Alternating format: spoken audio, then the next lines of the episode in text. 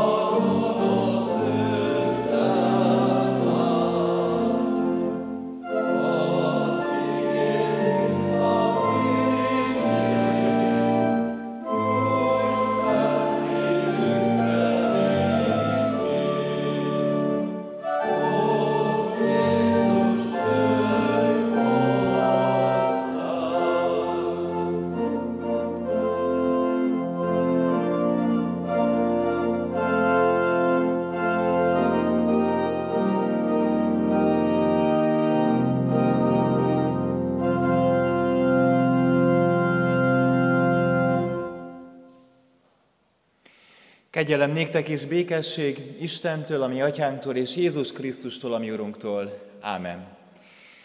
Kedves testvéreim, hallgassátok meg az ige hirdetési alapigét, megírva találjuk az apostolok cselekedeteiről írott könyv negyedik fejezetének 12. versében, így hangzik. Nincsen üdvösség senki másban, mert nem is adatott az embereknek az ég alatt más név, amely által üdvözülhetnének. Ámen. Foglaljunk helyet. Kedves testvéreim az Úr Jézus Krisztusban, féltve őrzött emléke mindannyiunknak gyermekkori temploma. Szerintem mindenki vissza tud gondolni, aki ebben a templomban nőtt fel, az ha belépés megérzi a templomnak az illatát, vagy valami motívumot, de ugyanígy vagyunk ezzel minnyáján, akiknek más templom volt a gyermekkorunk otthona, amikor hazaérünk ebbe a templomba, akkor megérezzük azokat az illatokat, és rögtön hát ilyen élmény áradat, meg ilyen érzés tömeg az, ami így előjön, és valahogyan így felelevenedik bennünk, azok a képek, egy-egy motívum, egy-egy, nem tudom, a csillárnak egy díszítése, és az a templom, ahonnan én származom, a Békés megyei Kondorosnak az evangélikus temploma, volt az ajtó fölött egy felirat. És valahogy ez a kondorosi evangélikus gyülekezetnek a jelmondata volt, a 127. Zsoltár első verse, ami így hangzik, hogy ha az Úr nem építi a házat, akkor hiába fáradnak az építők. Ez volt a gyülekezetnek a jelmondata, és valahogy, amikor ezt a Zsoltárt hallom, akkor rögtön illatokat kezdek el érezni. Az a templomba való belépésnek az illatait, azokat az élményeket, amiket ott átéltem kisgyerekként, konfirmandusként, teológiára készülő lelkész jelöltként, vagy teológus jelöltként. Nagyon érdekes ennek a feliratnak a története, ugyanis kedves testvéreknek szívesen elmesélem, hogy egyszer, amikor már nem volt olyan jó állapotban ez a felirat, akkor elkezdett a vakolat potyogni, és véletlenül pont az a vakolat darab hullott le, amin az volt írva, hogy az Úr.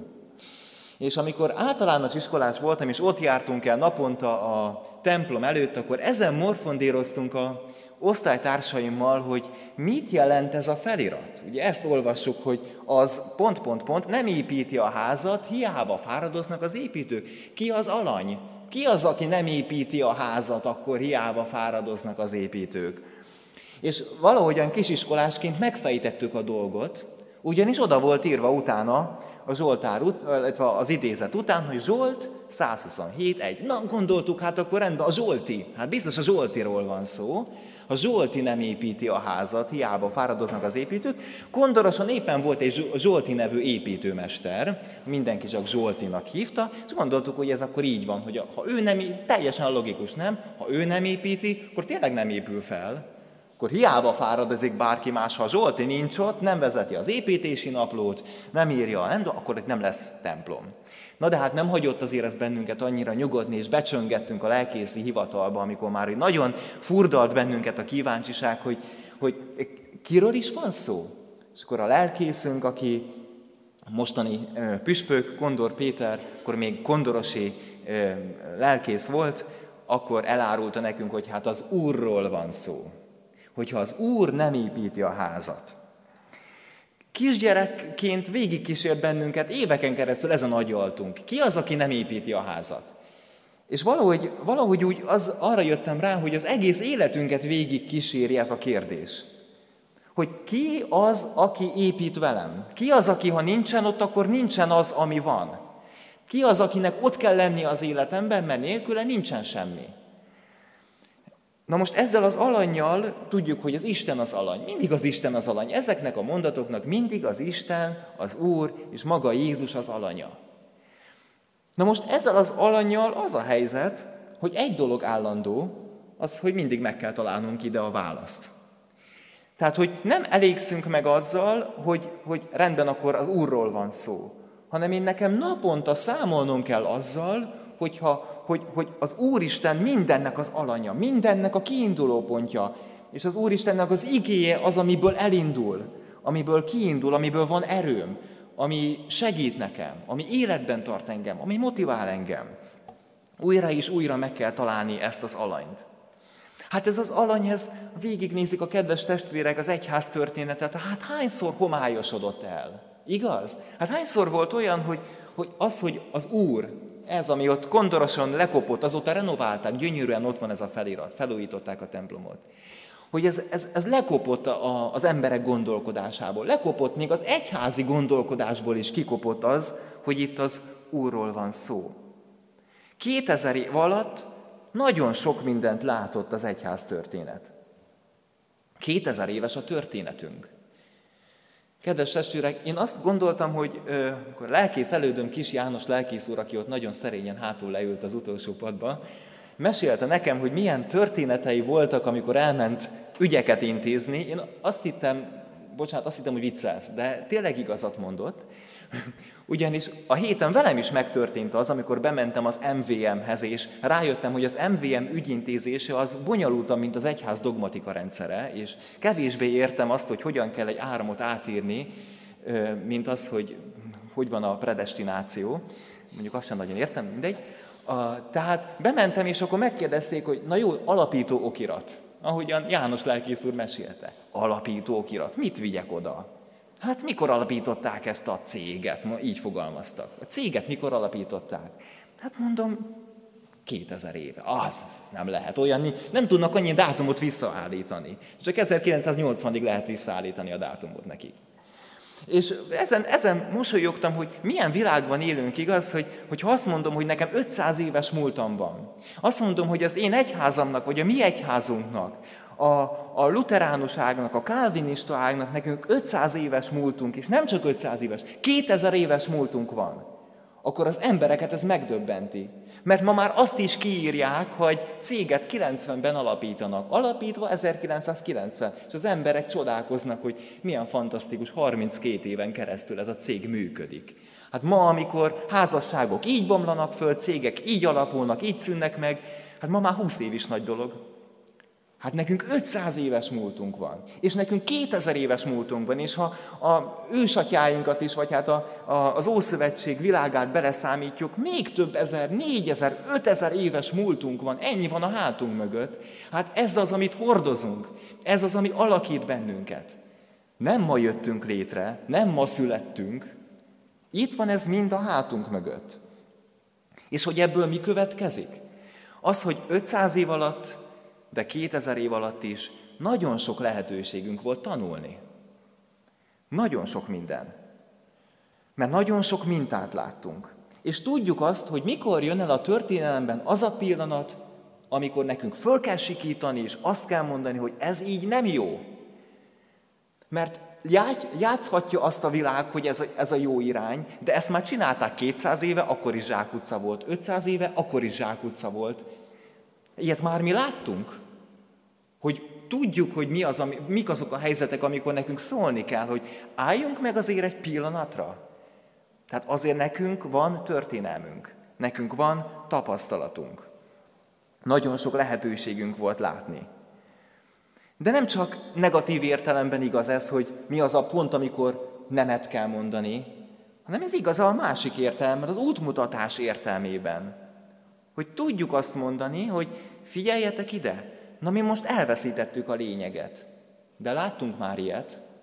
És mi volt minden lényegvesztésnek a, a megoldása? Az, hogy Krisztust visszarakni oda, ahová kell hogy az Istent, a hagyományt, a gyökereket tiszteletben tartva megint elkezdeni bízni az Istenbe. Mindig ez volt a megoldás, igaz? Mindig ez volt a megoldás. Hogy elveszítettük az alanyt, lekopott az Úr felirat. Hát ezt látjuk, az egész egyház történet ez. 200 évente ez megismétlődik. Visszatérni a Szentíráshoz, visszatérni a hithez, visszatérni a hagyomány, ö, hagyományhoz, az ősöknek a hitéhez, és az ősök hitén keresztül egészen Krisztushoz.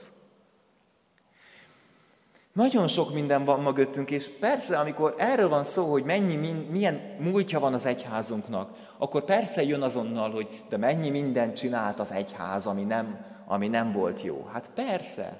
Na de hát ez is mi, ezek is a mi őseink, ez is a mi múltunk. Teli van a mi múltunk, persze olyanokkal, amivel nem, amire nem vagyunk büszkék, na de melyikünk élete olyan, vagy ki az, aki itt közülünk azt tudná mondani, hogy én életem minden döntésére maradéktalanul büszke vagyok. Ilyen nincsen. És az egyházzal is, hát bánjunk már ezzel az irgalommal, és bánjunk már ezzel a nagyvonalúsággal, hogy azt tudja mondani, hogy, hogy igen, az egyház elkövetett olyanokat, amiket nem kellett volna és egy csomó olyat csinált, amire meg nagyon büszkék vagyunk, hogy megcsinálta. Hozzánk tartozik. Tehát itt most mi nem 500 évet ünneplünk, hanem minden olyan, minden olyan fordulópontját ünnepeljük a történelemnek, egyházi múltunknak, hitünk múltjának, amikor lekopott a felirat a falakról, a szívekből, a hitből kikerült Jézus, és jött valaki, és rámutatott arra, amiről itt az apostolok cselekedeteiről írott könyv beszél, hogy nincsen másban üdvösség, csak is Jézusban. Ez kétségkívül 500 éve volt a legmeghatározóbb. Akkor ez egy nagyon erős pillanata volt a világnak, amikor Luther és Calvin gondolatait, szívét áthatotta ez a, ez a forradalmi, akkor forradalminak tűnt, de ez cseppet sem forradalmi, mert Jézus erről beszél. És Pálapostól is erről beszélt, és aztán Augustinus is erről beszélt, és aztán egy csomóan erről beszéltek az egyház történetben, hogy Jézus, hogy Isten, hogy ő van középen. 500 éve valami nagyon félrement. De azért tudott félremenni, és ezt én szeretem ebből az irányból is megfogni, hogy azért, miért tudott félremenni? Azért, mert nagy igény volt akkor is, hogy az egyház mondjon valamit, hogy mit csináljunk. Nagy igény volt arra, hogy az Istennek a földi képviselői mondják meg nekünk, hogy mit kell csinálni, amikor háború van, mit kell csinálni, amikor járványok vannak, mit kell csinálni, amikor féltek az emberek, reménytelenül ö, ö, féltek az emberek a haláltól. Mi van utána? És akkor a megmentő egyház valami nagyon hamis teológiával föllépett. Bejött a pénz a dologba, bejött a búcsú cédula, bejött egy csomó minden más is, amiről itt most talán kár is beszélni. És akkor Luther és Calvin együtt azért tudott nagyot szólni, mert úgy tűnik, hogy nem csak, nem csak, nem csak arra volt igény, amiről eddig beszéltem, hanem Krisztusra is nagy igény volt. Hát ha jobban megkapargatjuk a dolgokat akkor nem ez világlik ki, hogy tulajdonképpen az emberek mindig vágytak a Krisztussal való közösségre. Nem mindig tudják ezt így megfogalmazni. De hogy az a békesség, amit elvileg mi hozunk a világba, Krisztusban hívők, meg az a nyugalom, meg az a remény, meg az a halálon túl nyúló örök életbe vetett remény, ami a miénk, amit nekünk ad Krisztus, hogy ezt hirdessük. Hát erre mindenki vágyik. Hát mi van a, az emberek törekvése mögött? Örök élet, legyen, meghalok, akkor is minél nagyobb hatásom legyen, és még menjen tovább a hírem, a nevem. Hát erről beszél nekünk Jézus is. Hát ez az örök élet reménysége, egyházias nyelven megfogalmazva, csak ezt nem nagyon értik az emberek. Pá, Luther és Calvin tulajdonképpen nem mondott semmi újat. Hadd fogalmazzam meg ezt ilyen talán furcsa módon, és semmi újat nem mondtak. Mert Jézus, Jézus mondott valamit, és akkor, amikor Jézus felment a mennybe, akkor ott elkezdett ez valahogy félre menni. Megjött egy csomó minden. Hatalmaskodás, hatalom, egyházi hierarchia, stb. stb. Aztán jött Pálapostól, és tudjuk, akkor olvasok a páli leveleket, hogy amikor ott hagyott egy gyülekezetet, hogy na akkor így csináljátok tovább, így reménykedjetek az Úrban, így menjetek tovább. Pál magára hagyja a gyülekezetet, és akkor a következő levél meg az, hogy hogyan jönnek be a tévtanítók is. Ne, ne hagyjátok magatokat, Krisztus van középen. És akkor aztán lehetne folytatni. Augustinus is Krisztus teszi oda, csak aztán az is félrement. Tehát minden korban voltak reformátorok. Luther és Calvin mit tett? Hát azt tette, hogy azt mondja, hogy legyen Jézus az alany. Legyen az Úr ott abban a feliratban, a szíved, szívedre legyen ráírva. Az Úr nem építi a házat, hiába fáradsz. Ha az Úr nincs ott veled, bármit akarhatsz, az nem úgy fog sikerülni. Lehet, hogy valahogy sikerül, de nem úgy, ahogyan Istennel sikerülne. Azt mondja itt, azt mondják itt a reformátorok, hogy Jézus legyen a hit, Krisztusba vetett hitünk legyen az egész életünknek a lényege, az alapja, mert nem tud más megváltani, csak ő. Az, hogy a történelemben ez állandóan hullámzott, ez voltak éppen szükségszerű. Mert ennek az oka nagyon egyszerű, hogy mindenki alany akar lenni. Mindenki ott akar lenni. Lekopik az, hogy úr, már rögtön mindenki írná fel a saját nevét. Igaz, hogy minden, minden eszme, minden ideológia, minden nagyság arra törekszik, hogy azt gondoljuk, hogy na, ha ő nincsen itt, akkor senki nincs itt. Ha ez a, ez a nagy ember, ez a nagy ideológia, ez a nagy eszme, ez a nagy filozófia, ez nincsen, ez nem a miénk, akkor semmi nem a miénk. Hát minden alap, minden alany akar lenni. Én Luthertől és Kávintól azt tanulom, és azt tanultam, hogy a reformáció az nem egy 500 éves esemény. 500 éve ez egy nagyon-nagyon erős valami volt. De hogy erre mindig szüksége van a világnak. Tehát ahogyan Pálapostól, ahogyan Augustinus, aztán nagyon erősen Luther és Calvin, és aztán a többi reformátor, persze előreformátorokról is lehetne beszélni, megtették, most mi a helyzet? Az, hogy mi vagyunk a reformátorok. És hadd mondjam azt, hogy mi mindannyian reformátusok vagyunk, abban az értelemben, hogy, hogy a, a reformációt hordozzuk a szívünkben, és azt kell képviselnünk a világban, és mindannyian evangélikusok vagyunk. Azért, mert az evangéliumnak az ereje az, ami megadja nekünk a lendületet ehhez a mérhetetlen munkához.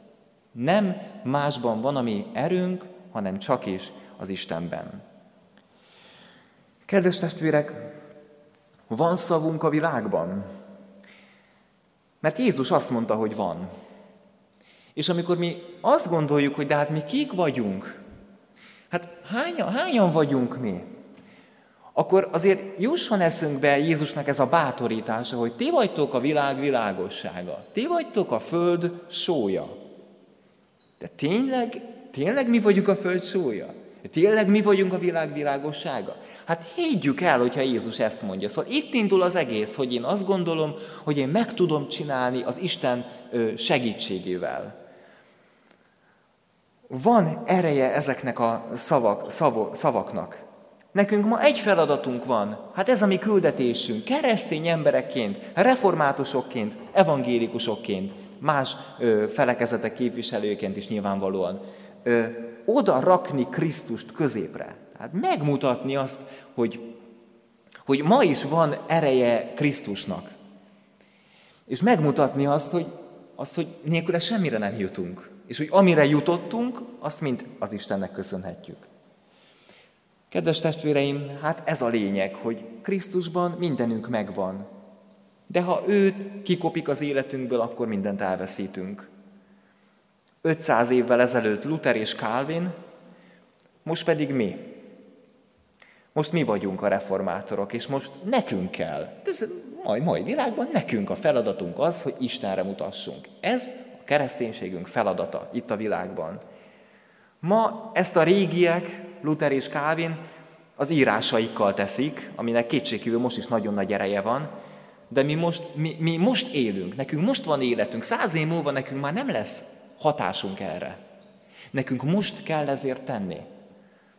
Járjunk úgy, mint akik tudják azt, hogy hova mennek, mint akik tudják azt, hogy kihez tartoznak, járjunk úgy, mint akik tudják, hogy van Istenük. Mert ha Istenünk van, mindenünk van. Ez teljesen világos. Ha nincsen Istenünk, akkor mink marad? Semmink. Imádkozzunk. Drága mennyei atyánk, itt vagyunk mi most 2022-ben, és emlékezünk az őseinkre, akiknek munkájuk révén és a Te áldásod révén itt lehetünk ebben a templomban. Annyi minden történt a mi egyházaink életében, közös múltunkban, de a töredezett szétszakítottságunkban is.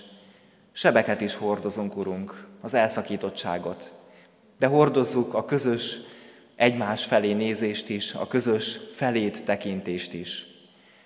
Istenünk, arra kérünk most téged, legyél te az, akit hirdetünk. Legyél te az, akit a többi embernek, környezetünknek elmondunk. Mert tudjuk, hogy ma is van erőd, ma is szükség van reformátorokra, ma is szükség van arra, hogy az emberek megkapják a tőled kapott reménységet. Ez most a mi feladatunk ad nekünk lelkedet. Ámen. Hirdetem a kedves testvéreknek, hogy most kiszolgáltatjuk az Úr szent testét és vérét, hívunk erre mindenkit felekezeti hovatartozásra való tekintet nélkül. Most az úrvacsorára készülve a 228-as ének első négy verszakát fogjuk elénekelni.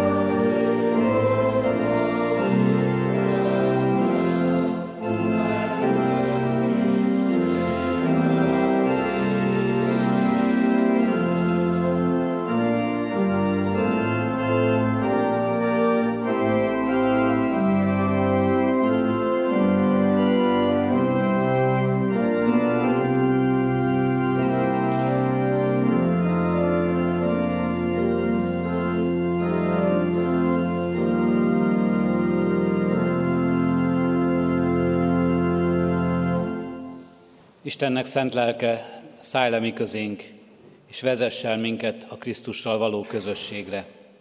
Amen. Hallgassátok meg, testvéreim, mi módon szerezte a mi Urunk Jézus Krisztus az Úri Szent Vacsora sákramentumát. Legbővebben elénk adja ezt Pálapostól a korintusi gyülekezethez írott első levelének 11. részében, eképpen.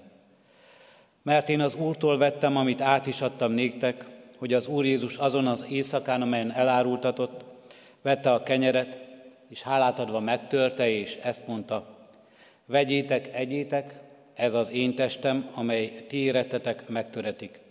Ezt cselekedjétek az én emlékezetemre. Hasonlóképpen vette a poharat is, miután vacsoráltak, és ezt mondta. E pohár, ama az új szövetség, az én vérem által. Ezt cselekedjétek valamennyiszer, és szálltok az én emlékezetemre. Mert valamennyiszer eszitek-e kenyeret, és isszátok-e pohárt, ha az Úrnak halálát hirdessétek, amíg eljön. Amen. Előttünk vannak-e látható jegyek, testvéreim, melyek Urunk bűnbocsátó kegyelmét hirdetik számunkra. Mielőtt járulnánk a kegyelem asztalához, hajtsuk meg fejünket, és egy rövid csendes percben tartsunk egyéni bűnvallást. Bocsáss meg nekünk, Urunk Istenünk, amikor életünkben oly sokszor mi voltunk életünknek alanyai és tárgya, mi voltunk az alfa és az omega. Ó, bocsáss meg nekünk, Urunk Istenünk, hogy így éltünk bezárva önmagunk fogságába, és így zártunk ki téged az életünkből.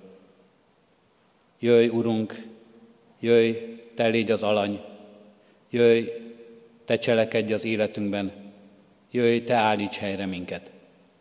Amen. Testvéreim, bűneink megvallása után valljuk meg a mi hitünket, elmondva az apostoli hitvallást. Hiszek egy Istenben, mindenható atyában, mennek és földnek teremtőjében, és Jézus Krisztusban, az ő egyszülött fiában, ami Urunkban, aki fogantatott Szentlélektől, született Szűz Máriától, szenvedett Poncius Pilátus alatt, megfeszítették, meghalt és eltemették. Alászállt a poklokra, harmadnapon feltámadt a halottak közül, fölment a mennybe, ott ül a mindenható Atya Isten jobbján, onnan jön el ítélni élőket és holtakat. Hiszek Szentlélekben, hiszem az egyetemes Anya Szent Egyházat, a szentek közösségét, a bűnök bocsánatát, a test feltámadását és az örök életet. Amen. Jó lehet testvéreim, én sem bűnvallásotokban, sem hitvallásotokban nem kételkedem, mégis arra kérlek most titeket, hogy válaszoljatok a következő kérdésekre hitvalló szívvel és hallható szóval. Hiszitek-e, hogy az Istentől szentségben és ártatlanságban teremtett embernek bűnesete folytán ti magatok is mindenestől fogva gyarlók, esendők és bűnösök vagytok, kik saját erőtökből Isten ítélőszék előtt meg nem állhattok, sőt büntetést, halált és kározatot érdemeltek. Ha igen, válaszoljuk, hiszem és vallom. Hiszitek-e, hogy Isten a bűnös emberen megkönyörülvén az ő szent fiát, az Úr Jézus Krisztust térettetek testben elbocsátotta, kinek egyszeri és tökéletes áldozatával a bűnnek hatalmát és a kározatnak erejét elvette, és titeket ingyen kegyelemből a Jézus vérének érdeméért megigazít. Ha igen, válaszoljuk, hiszem és vallom. Hiszitek, ahogy Isten, aki feltámasztotta az Úr Jézus Krisztust, általa minket is feltámaszt a halálból, és halandó testünket halhatatlanságba öltöztetve által visz az ő örök dicsőségébe. Ha igen, válaszoljuk, hiszem és vallom. Mindezeket bizonyal elhívén, ígéritek-e, fogadjátok-e, hogy ti a kegyelemért hálából egész életeteket az Úrnak szentelitek, és már a jelen való világban, mint az ő megváltottai, az ő dicsőségére éltek. Ha igen, válaszoljuk, ígérem és fogadom. Én is mindezeket veletek együtt hiszem és vallom, ígérem és fogadom. Most azért, mint az én Uramnak, a Jézus Krisztusnak méltatlan bár, de elhívott szolgája. Hirdetem nektek bűneitek bocsánatát és az örök életet, melyet megad a mi Urunk Istenünk ingyen kegyelméből az ő szent fiáért minnyájunknak. Amen. Foglaljunk helyet testvérek, és szeretném ismertetni az úrvacsorázás rendjét. A református templomban szokásos módon történik az úrvacsorázás. Először azt kérjük, hogy az orgona alatt ülők jöjjenek az úrasztalához, majd így tovább. A kenyeret és az evangélikus testvéreknek készítettünk ostját is, eh, vehetjük itt magunkhoz, utána pedig a kiskelyhekből a bort. Mindazoknak hirdetjük, akik bármilyen oknál fogva nem kívánnak alkohollal élni az úrvacsorázás alkalmával, hogy jelezzék és kérik a kék szalaggal megjelölt tálcán lévő kelyheket, abban szőlőlé van. Az úrvacsorázásunk alatt énekek, énekelni fogunk, a 443. és 444. dicséreteket énekeljük. Az úrvacsorázásunkban majd figyeljünk a presbiter testvérek jelzéseit, hogy mikor, melyik padsorból jöjjenek a testvérek az úrasztalához. A 443. dicséretünk így kezdődik, Krisztus Atya Istennek egyetlen egy.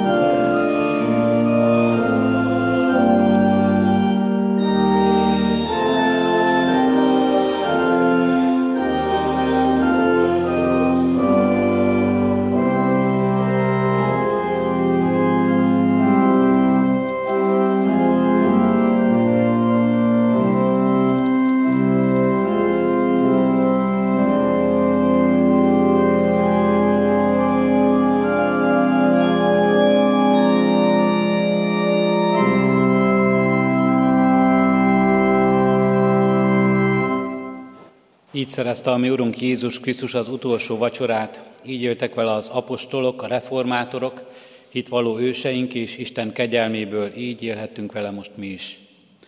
Mielőtt elbocsátanánk titeket, kérünk és intünk, hogy Isten kegyelmét hiába valóvá ne tegyétek magatokban. Az Istennek békessége uralkodjék a ti szívetekben, amelyre el is hívattatok egy testben. És legyetek Jézus Krisztusnak, az ő tanításának követői, aki a hegyi beszédben így szólt hozzánk. Szeressétek ellenségeiteket, és imádkozzatok azokért, akik üldöznek titeket, hogy legyetek mennyei atyátoknak fiai, aki felhozza napját gonoszokra és jókra, és esőt ad igazaknak és hamisaknak. Mert ha azokat szeretitek, akik titeket szeretnek, mi a jutalmatok? Nem ugyanezt teszik-e a vámszedők is? És ha csak atyátok fiait köszöntitek, mennyivel tesztek többet másoknál? Nem ugyanezt teszik-e a pogányuk is? Ti azért legyetek tökéletesek, mint ahogy mennyei atyátok tökéletes. Adjunk hálát Istennek az elvet kegyelemért, hajtsunk meg fejünket és imádkozzunk. Magasztalunk téged, Urunk Istenünk, hogy itt vagy közöttünk, ma is és most is, minden méltatlanságunk, minden alkalmatlanságunk ellenére. Köszönjük, hogy Te hűséges vagy a velünk kötött szövetséghez, és minden hűtlenségünket felülírja ez a hűség. Állunk és magasztalunk, Urunk Istenünk, azért, hogy most is megszólítottál igéd által, a hirdetett igében is, és magadhoz öleltél minket az úrvacsora közösségében. Kérünk és könyörgünk, ne váljunk méltatlanná rá, hanem valljuk meg a Te nagy nevedet szavainkkal, cselekedeteinkkel, egész életünkkel. Élessünk a Te dicsőségedre, és minden bizonyságtételünk rád mutasson. Rád, aki Te, aki középen állsz, rád, akire figyelünk, akire hallgatunk, akit követünk. Rád, aki a fő vagy, az Úr, ami életünkben, ami közösségeinkben, ami gyülekezetünkben, és a Te egyházadban. Kérünk és könyörgünk, Urunk Istenünk, hogy ezt az úrságot vallhassuk meg, és a Te úrságodnak országában élhessünk mindig és mindenkor, testvéri szeretetben, egymás támogatásában. Így kérünk, Urunk Istenünk, adj erőt az erőseknek, hogy felemelhessék az elbotlókat. Adj bölcsességet a vezetőknek, hogy jó tanácsokat adhassanak és jó döntéseket hozhassanak. Adj békességet a békétlen szívűeknek és a békességért kiáltó világunknak. Adj vigasztalást a gyászolóknak. Adj élő reménységet, Urunk Istenünk, mindannyiunknak, melyel rátekintünk, téged követünk, a te kezedbe helyezzük életünket. Hallgass meg minket Jézus Krisztusért, a mi Urunkért. Amen. Krisztustól tanult imádságunkat együtt mondjuk el. Mi, atyánk, aki a mennyekben vagy, szenteltessék meg a te neved. Jöjjön el a te országod, legyen meg a te akaratod, amint a mennyben, úgy a földön is.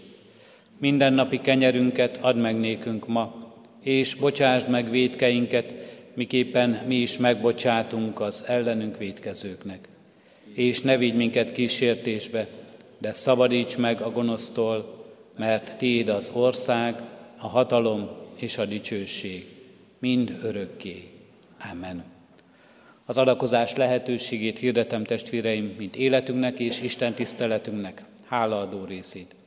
Szívünkben alázattal Urunk áldását fogadjuk. Istennek népe, áldjon meg téged az Úr, és őrizzen meg téged. Világosítsa meg az Úr az ő orcáját te rajtad, és könyörüljön te rajtad. Fordítsa az Úr az ő orcáját te rád, és adjon békességet néked. Amen. Foglaljunk helyet, testvérek. Állásszível köszönjük még egyszer Hajdusz Mola Patrik testvérünknek az igehirdetés szolgálatát. Valóban Isten áldja meg az ő szolgálatát az evangélikus, református közösségben és Kecskeméten is, az evangélium hirdetésével, az Isten népének építésével.